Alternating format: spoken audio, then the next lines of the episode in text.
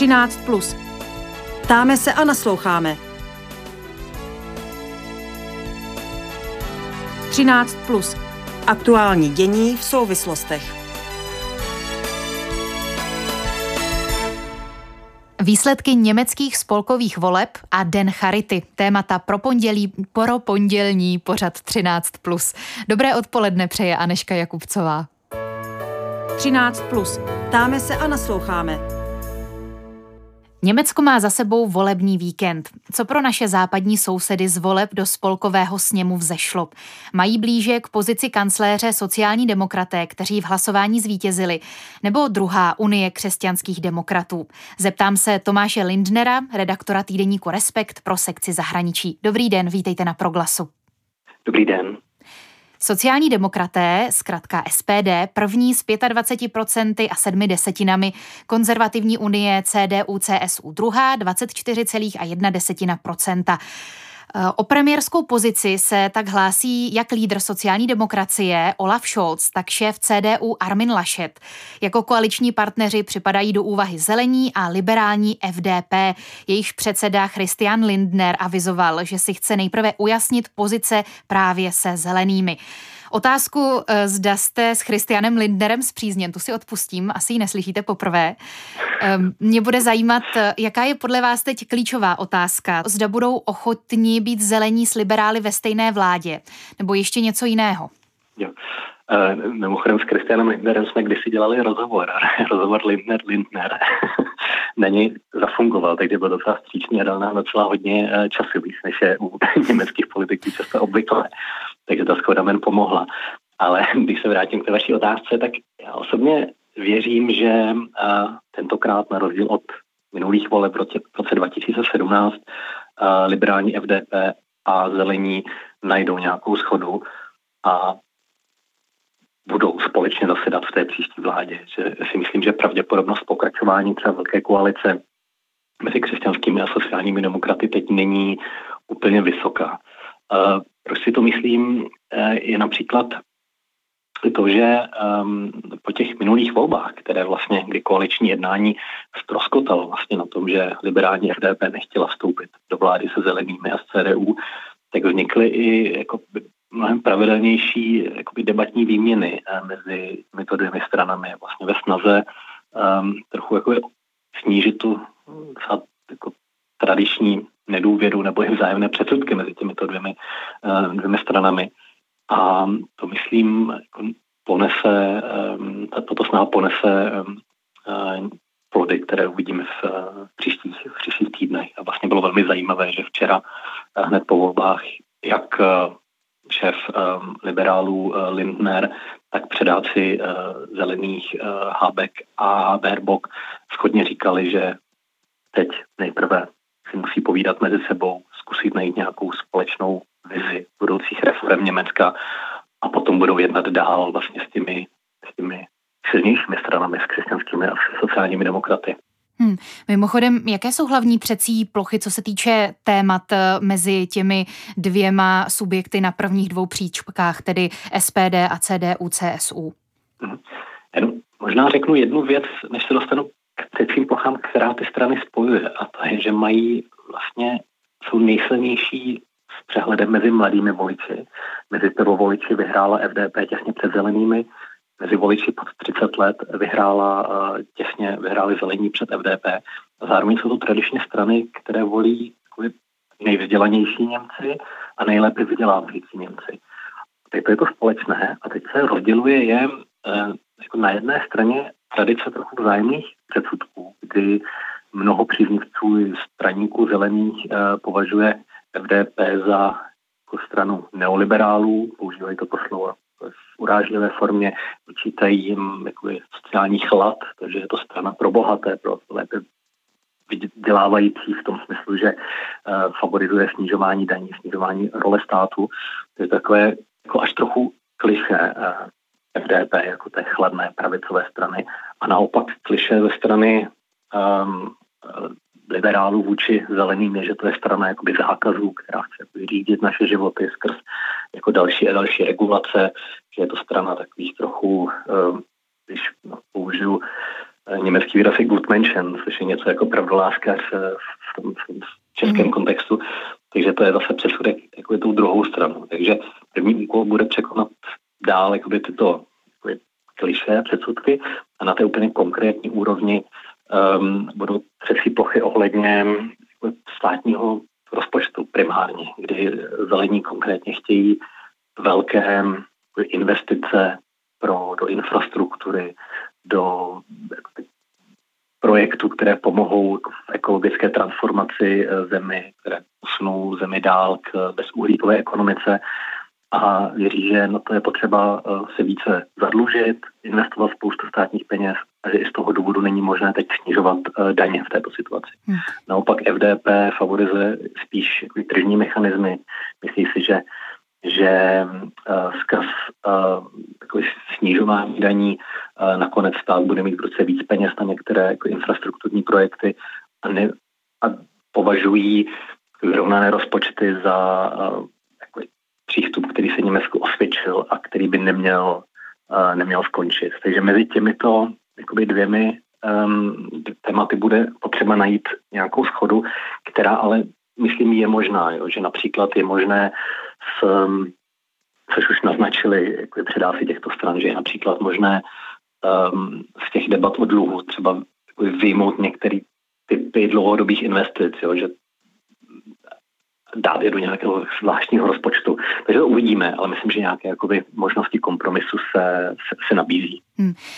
To byly tedy rozdíly mezi zelenými a FDP, e, kteří možná s určitou pravděpodobností budou e, muset se nějak pohodnout ve vládě. Na co já jsem se ptala, možná jsme si nerozuměli, jaké jsou hlavní třecí plochy mezi mm, CDU a SPD, tedy mezi konzervativní unii a mezi sociálními demokraty. Chtěla jsem tím třeba i podpořit tu vaši myšlenku, že podle vašeho názoru spíše nedojde k té, k tomu pokračování toho dvojvládí těchto dvou nejsilnějších stran? Hmm, já myslím, že to je, že tam už spíš než o konkrétní neschody, myslím, že by ta vláda mohla dál fungovat stejně, jako fungovala úspěšně minulé, relativně úspěšně minulé čtyři roky. Ale že už je spíš taková únava z tohoto jako modelu eh, vládnutí těchto dvou stran. Přece jenom 12 ze 16 merkelovských let vládla tato velká koalice, takže už trochu psychologicky ty strany uh, spolu nechtějí. Uh, to je, řekl bych, jako větší překážka než konkrétní, konkrétní politika, upřímně. Mm, vládnout tedy chce jako Olaf Scholz, tak Armin Laschet. Mm, v CDU náhodou nepřevažují podle vašeho názoru eh, po tomto historicky nejhorším volebním výsledku u křesťanských demokratů spíše hlasy, ať už tedy uvnitř Unie, tak u podporovatelů. Eh, pojďme do opozice, skonsolidujme situaci, pojďme se zase třeba nějak nadechnout, nabrat síly pro nějaký nový směr. Hmm. Nezdá se, že by tyto hlasy teď byly příliš, eh, příliš slyšet, protože ano, upřímně CDU, CSU mají, oni vládli 52 ze 72 let po válečné spolkové republiky, což je neuvěřitelné. A oni mají trochu ve stranickém DNA zapsané, zapsanou tu touhu vládnout jako úplně to, to nejpodstatnější, jako důležitější než prosazování nějakého stranického programu. Jo. Tvoří se za jako ty nejkompetentnější správce jakoby drobných reform. Myslím, že to se projevuje v této situaci v tom, že Armin Laše, tak lidé kolem něj uh, chtějí bojovat navzdory té volební porážce, která je skutečně obrovská, uh, o to, aby se stavili příští vládu. Takže zatím tomu ty, tyto hlasy moc, uh, moc uh, neslyším nebo neprobublávají a myslím si, že nejsou, nejsou příliš silné. Ale uvidíme samozřejmě, vše je naprosto otevřené. Ještě se zeptám na to, jaká je vlastně nyní role Angely Merklové. Eh, jestli se nemýlím, tak než bude složená nová vláda, tak eh, kancelérské povinnosti spočívají stále na ní. Bude se podle vás nějak eh, angažovat i na tomto poli sestavování vlády, nebo bude možná, jak je jejím zvykem, spíše konzervativní střídma? Hmm, myslím, že platí to druhé, že se bude držet stranou a nebude chtít vlastně svým nástupcům do jejich řemesla vstupovat a mluvit. Už jsme o tom hovořili, že do spolkového sněmu se dostala také antisystémová alternativa pro Německo. Co její desetiprocentní výsledek podle vás ukazuje? Třeba to, že už má svůj vrchol za sebou, nebo možná vypovídá o tom, že se AFD v německé politice dlouhodobě usadila? Jak to vidíte? Hmm. Záleží, jak chcete jestli chcete tu sklenici vidět poloprázdnou nebo poloplnou. Ehm, když jsem si pročítal některé prvotní reakce německého tisku, tak tam eh, jsem z nich četl spíš jako jistou úlevu nad tím, že AFD trochu ztratila, že má vrchol za sebou a teda.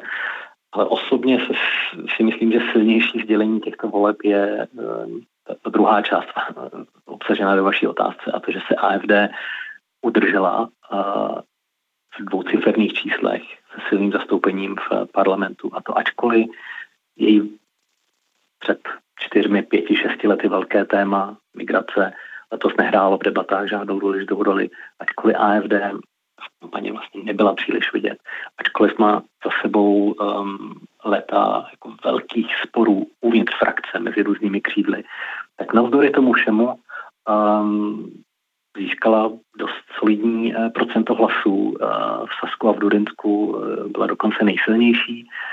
Um, takže si myslím, že z mého pohledu je silnější to druhé sdělení, že se alternativě podařilo v německé politice zakořenit a zvlášť ve východním Německu, ale nejenom. Ještě poprosím o váš pohled, pokud jde o dopad německých voleb na nás, na Českou republiku. Zaznamenala jsem názor, že s odchodem Angely Merkelové se do jisté míry vytratí eh, určité bližší porozumění pro ten postkomunistický prostor. Na druhou stranu nepřeceňuje se eh, v tomto vliv končící kancléřky. Ona sice studovala eh, u nás, má tedy nějaké vazby. Jaký efekt to pro nás tedy může být, že Angela Merkelová končí? Hmm, to je také otázka, kterou já si sám kladu, zda se, to, zase tato vazba přeceňuje nebo nepřeceňuje. Ale faktem je ten, že, že ne, jsem se vlastně na tu samou otázku ptal před dvou, dvěma týdny povolenějšího člověka, než jsem, než jsem já na toto téma, Milana Niče, což je slovenský politolog, který působí v Berlíně v takovém vlivném think tanku uh, uh, německá společnost pro zahraniční politiku a on právě popisoval, jak, um, jak Angela Merkel skutečně znala jakoby českou, slovenskou, polskou politickou scénu do nějakých jakoby, detailů, nuancí. Jo. Rozuměla tomu, proč se potom premiéři z našich zemí třeba na evropských jednáních chovají tak, jak se chovají, uh, tušila lépe, jak jim třeba víc vstříc um, a udržet vlastně ten Evropský dům pohromadě. Jo, měla prostě takové lepší jakoby, pochopení a znalost nuancí, zatímco ať už Armin Laschet nebo Olaf Scholz, nebo vlastně naprostá většina vlastně politické elity německé, um, jako tuto znalost nemají a nemají úplně energii uh, na to těmto věcem porozumět, což se může potom v těch komplikovaných často evropských um, jednání um, projevit.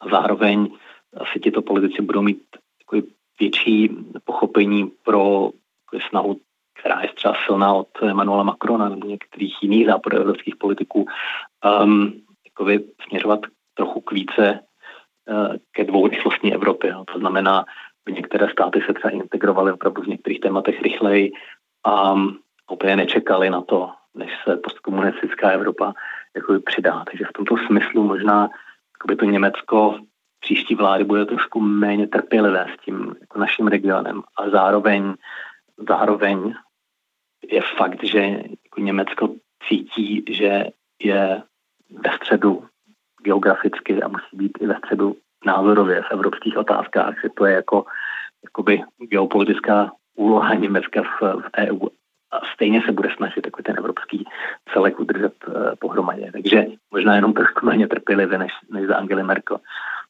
To by byla naš, moje odpověď na uh, otázku, kterou, jak říkám, si sám, si sám kladu a um, uh, uh, s patraním jsem ještě neskončil. Rozumím, rozumím. Ehm, a na závěr ještě jeden přesah pro nás. My máme eh, také, a to krátce, před parlamentními volbami do poslanecké sněmovny. Máme se co učit eh, od Němců, co se týče kampaní, co se týče politické kultury, co se týče komunikace politiků s občany. Je tam něco, čím bychom se mohli nebo měli nechat inspirovat? Mm, já bych možná doporučil, kdyby, že by bylo vlastně fajn, kdyby někdo otitulkoval některé z eh, německých předvolebních debat mezi hlavními třemi politickými, mezi hlavními třemi kandidáty na kancléře, nebo kdyby někdo česky otitulkoval včerejší debatu lídrů všech stran povolební, um, tak aby si mohli jako čeští posluchači, diváci, voliči vlastně pustit a porozumět německé politické debatě a potom si pustili českou politickou debatu. A myslím, že ten stupeň jako klidu, a věcnosti, faktické vybavenosti těch kandidátů eh, by, myslím, jako mnohé české voliče eh, překvapil a zaskočil, jak velký rozdíl vlastně v, v tom, jak, je, jak věcně, klidně, smířlivě eh, je ta debata vedená mezi těmi dvěmi státy je. Neodpovídá politická nabídka poptávce voličů po eh, emocích eh, a lídrech? Samozřejmě.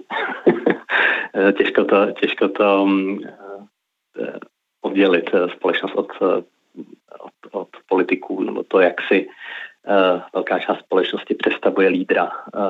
Je možná velká část naší společnosti nevidí v Angele Merkel jako skutečnou lídrini zatímco německá společnost převážně ano. Ale přesto si myslím, že to platí jako do velké míry i naopak, že to, jakým způsobem se politici mezi sebou baví, jak kultivovaně debata probíhá, potom ovlivňuje i kultivovanost k e, společnosti nebo způsob, jakým společnost politiku prožívá, vnímá. Takže si myslím, že to je vzájemný působení těchto dvou, dvou sil, že se nedá říct, že to je jenom jednoznačné, takže politici odráží vůli společnosti, ale je to prostě takový cyklus vzájemný. Říká na závěr komentáře pro pořad 13 plus Tomáš Lindner z týdeníku Respekt. Díky za vaše odpovědi naslyšenou. Děkuji za pozvání a přeji vám krásný týden. 13 plus na proglasu. Do středu dění. Katolická církev dnes připomíná svatého Vincence z Paula, který je považován za zakladatele a patrona moderní charitní práce. 27. září je tak dnem charity. Jaké místo zaujímá tato organizace zřizovaná biskupskou konferencí v českém sociálním systému? Jakým výzvám aktuálně čelí? O odpovědi poprosím Jarmilu Lomozovou, zástupkyni ředitele arcidiecézní Charity Praha. Dobrý den, vítejte na Proglasu. Dobrý den. Paní Lomozová, do jaké míry náš sociální systém stojí a padá s charitou Česká republika? Jste hlavním tahounem, jedním z několika pilířů, řadovým článkem mezi subjekty poskytujícími sociální služby. Jak byste pozici popsala?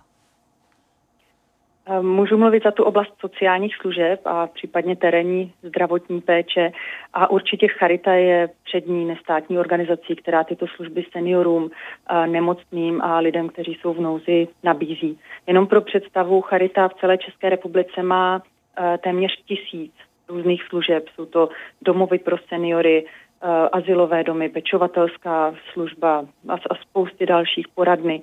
Uh, a ročně tyhle služby využije přes 200 tisíc uživatelů, lidí, lidí, kteří potřebují pomoc, poradit, pečovat. V Charitě pracuje téměř 9 tisíc zaměstnanců, takže jsme opravdu veliká organizace. Je to obrovské, obrovská kapacita, jak lidská, ale taky materiální a, a Charita potřebuje objekty a, a, know-how na to, aby uh, mohla působit a všechna tahle kapacita je vržena do, do pomoci lidem, kteří to potřebují, takže řekla bych, že ta, ta práce Charity je nezastupitelná a je to, je to profesionální služba církve společnosti a když dneska máme ten svátek svatého Vincence z Pauly, tak je dobré připomenout, že Charita je nejenom profesionální organizace, ale uh, má i veliký duchovní přesah. Uh, naše práce je inspirována evangeliem, je inspirována Ježíšem Kristem. Vlastně naše služba je službou Ježíši Kristu, tomu trpícímu Kristu, který nám uh, říká, že cokoliv jsme učinili každému jednomu z těch nejmenších, tak jemu jsme učinili. My na Proglasu pořádáme předvolební debaty se zástupci subjektů kandidujících ve sněmovních volbách. Minulý týden právě o sociálních tématech. V čem se naši diskutující shodli, bylo třeba pojmenování problému sociálních služeb z hlediska finanční nejistoty, kdy často dopředu nevíte, s jakými finančními prostředky můžete počítat. Souhlasíte, je to vaše největší starost, případně jak se s ní vypořádáváte? Je pravda, že sociální služby jsou financovány v, jedno, v jednoletém režimu. To je základní problém. My si asi e, dneska nás nepřekvapuje, že, že škola základní prostě existuje a, a počítá se svým financováním, ale proč je v jiné situaci třeba domov pro seniory nebo asilový dům, který musí rok od roku žádat o ty finance. Tak tohle to určitě by byla skvělá systémová změna, kdyby e, to financování bylo víceleté. Je tam spoustu dalších e, věcí, systémových nastavení, které by bylo dobré změnit, například to mm, taková nerovné postavení vlastně uh, různých poskytovatelů sociálních služeb. Je rozdíl, jestli domov pro seniory zmíněný, když už jsem si ho vzala do úst, provozuje charita nebo nějaký nestátní poskytovatel, nebo když ho provozuje sám kraj. E, ty dvě zařízení mají nesrovnatelně jiné postavení.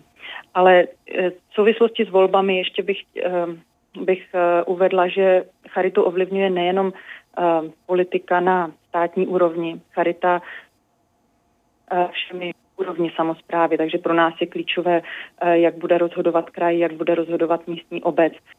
Takže to jsou všechno naši partneři pro jednak nastavování strategií a koncepčních věcí v sociální oblasti a samozřejmě i jako zdroj financování našich služeb. Když ještě paní Lomozová kratičce zůstaneme u předvolební situace u systému. Nahlížela jste do předvolebních programů politických subjektů. Jak se vám líbí? Trefují se do černého? No já bych řekla, že uh, uh, kampaně a to, co, to, co deklarují uh, strany, je jedna věc. Druhá věc je potom, jak fungují uh, v místě. A naše zkušenost je, já v Charitě pracuji 20 let, a naše zkušenost je, že mnohdy je to o konkrétních lidech, kteří sedí na konkrétních uh, místech. Teď třeba například pátek jsme otevřeli ve Vlašimi velké nové komunitní centrum pro seniory a, a, a rodiny. A byla třeba úsměvná situace, že to, ačkoliv je to centrum v centru města, v centru Vlašimi, tak je v ulici, která neměla vodovodní přípojku. Bylo to neuvěřitelné, jsou takové dvě ulice ve Vlašimi a zrovna jsme měli objekt v jedné z nich. A nebýt obrovské střícnosti města, a to vůbec nezávisí na politické straně, ale těch lidí, kteří tam sedí a kteří si uvědomují, že uh, ta práce Charity je pro místní lidi natolik důležitá, že je potřeba prostě víc vstříc možná i nad rámec toho, co, co město by uh, soukromému subjektu neveřejnému mohlo poskytnout. Takže se to podařilo a, a jako tam při tom otevření opravdu byla velká, uh, velké, velké slovy vděčnosti jak ze strany Charity městu, tak město směrem k Charitě. Takže spíš bych se dívala na, na konkrétní lidi, ale samozřejmě strany mají své, své priority, někdo tu sociální oblast eh, vidí výše, někdo, někdo níže. Eh, v naší pražské arcidiecezi, protože mluvím hlavně za arcidiecezní Charitu Praha, tak jsme eh, z důvodu financí zatím nemuseli uzavírat žádné služby byly roky horší, byly roky těžší, kdy třeba těch eh, financí bylo méně a služeb se to určitě dotklo. Například u ambulantních služeb jsme museli um, snižovat, um, omezovat otevírací dobu nebo jsme museli snižovat personál odborný, což se samozřejmě potom projeví na té službě, ale, ale ty služby drží, nechceme, aby to, jaká bude politická situace, nějak ovlivnilo eh, více tu, tu péči a snažíme se naopak ty služby rozvíjet, protože eh, spoustu lidí eh, potřebuje pomoc v mnoha oblastech života. Hmm, ano. S jakými výzvami se aktuálně Charita ještě potýká? Zmínila, zmínila bych jednu oblast a to je, jak Charitu vnímá většinová společnost. Ačkoliv spoustu lidí nás zná, Eh, sleduje naši práci a opravdu chtěla bych poděkovat všem dárcům, kteří nás podporují, všem příznivcům. Kdo by chtěl naši práci sledovat, tak třeba na webových stránkách našich praha.charita.cz si můžou přihlásit k odběru biltenu, který každý měsíc eh, posíláme eh, každému, kdo, koho naše práce zajímá. Ale stále je spoustu lidí, kteří jakoby nevnímají roli charity. Vnímají charitu jako když to řeknu tvrdě, jako nějaký spolek dobrovolníků, kterým, kterým se nejlíp zavděčím, když jim dám staré hadry, které už nepotřebuju, které bych možná hmm. jinak vyhodila do popelnice a očekávám ještě vděčnost. Dneska už opravdu Charita je profesionální organizace, která eh, stojí na, na psycholozích, sociálních pracovnících, socioterapeutech, kteří odvádějí vysoce odbornou kvalitní práci a opravdu třeba, jsem zmínila to oblečení, kterým je bohužel charita často spojována, eh, to je opravdu jako nějaké půl procento našeho zájmu. Samozřejmě musíme ošatit lidi, ale zase eh, na prvním místě je lidská důstojnost. Nemůžeme ani potřebnému člověku, žijeme ve střední Evropě, 21. století ani potřebnému člověku nemůžeme uh, dát nějaké obnošené hadry, aby se dětem ze sociálně slabých rodin smáli spolužáci. Je potřeba tohle mít trošku na paměti, tu lidskou důstojnost, to, že tomu člověku pomůžeme možná lépe, když mu poskytneme nějakou odbornou službu. To znamená ale ze strany dárců taky být ochoten třeba zaplatit mzdy pracovníků. Ono dobře se schání peníze na věci, které jsou vidět, u kterých se dárce může vyfotografovat, ale uh, vlastně sociálních služeb obvykle minimálně 50% i více, více procent nákladů uh, jsou právě mzdy Eh, odborných hmm. pracovníků. To mi úplně nahráváte, co se týče obrazu u veřejnosti. Eh, jedno známé přísloví říká, dej člověku rybu a nasytíš ho na jeden den, nauč ho chytat ryby a nasytíš jej na celý život. A já jsem se právě setkala s názorem lidí skeptických k sociálním službám, kteří to právě vidí tak, že eh, sociální služby spíše ty ryby rozdávají, než že by učili rybařit. Ehm, jak se s tímhletím názorem popasováváte v charitě? Učíte rybařit nebo dáváte ryby? Ryby? Ten, to moto můžu určitě já a všichni moji kolegové v Charitě podepsat. To je právě ten rozdíl, jestli pomáháme odborně, právě s vědomím všech těchto principů pomoci, anebo jestli pácháme dobro a ty, ty lidi spíše děláme závislé na té pomoci. Takže my určitě eh, dáváme na tohle pozor a i když dáváme materiální pomoc, dáváme třeba potravinovou pomoc, když přijde maminka eh, do asilového domu, vyloženě utíká před agresorem, eh, zažila domácí násilí, a opravdu popadla igelitku a dítě do náruče a prostě ťuká na asilový dům, tak taková žena, než se vyřídí sociální dávky, než se postaví na vlastní nohy, než eh, překoná to trauma, no tak my jí první měsíc minimálně musíme vlastně dát úplně všechno. Jo, nebo, nebo když prostě přijde do poradny eh, naší odborné poradly v, Kar- v Karlíně, rodina, která opravdu jako je, je na dně a, a říká, já mám doma jídlo na poslední dva dny pro děti, tak ano, dáváme i materiální pomoc, ale spolu s ní dáváme i komplexní sociální poradenství, aby ten člověk věděl, že někam to směřuje. Musí se sám snažit nějak tu svoji situaci řešit a ne jako každý týden přijít do charity pro nákup, když to řeknu. Takže tohoto principu jsme si velmi vědomi, pracujeme s ním a, a určitě ty naše služby uh, ovlivňujeme, nastavujeme tak, aby, aby toto moto bylo, bylo živé a pravdivé v těch službách. Jarmila Lomozová, zástupkyně ředitele arcidiecézní Charity Praha, byla naším hostem v pořadu 13+. Díky za váš čas a ať se vám daří. Děkuju. Děkuju, nashledanou. 13 plus na proglasu. Věcně a v souvislostech. Pro dnešek vše na pořadu spolupracoval Filip Braindl. Aneška Jakubcová se loučí a těší se u 13 plus naslyšenou ve středu po sváteční pauze. Ať se daří i vám.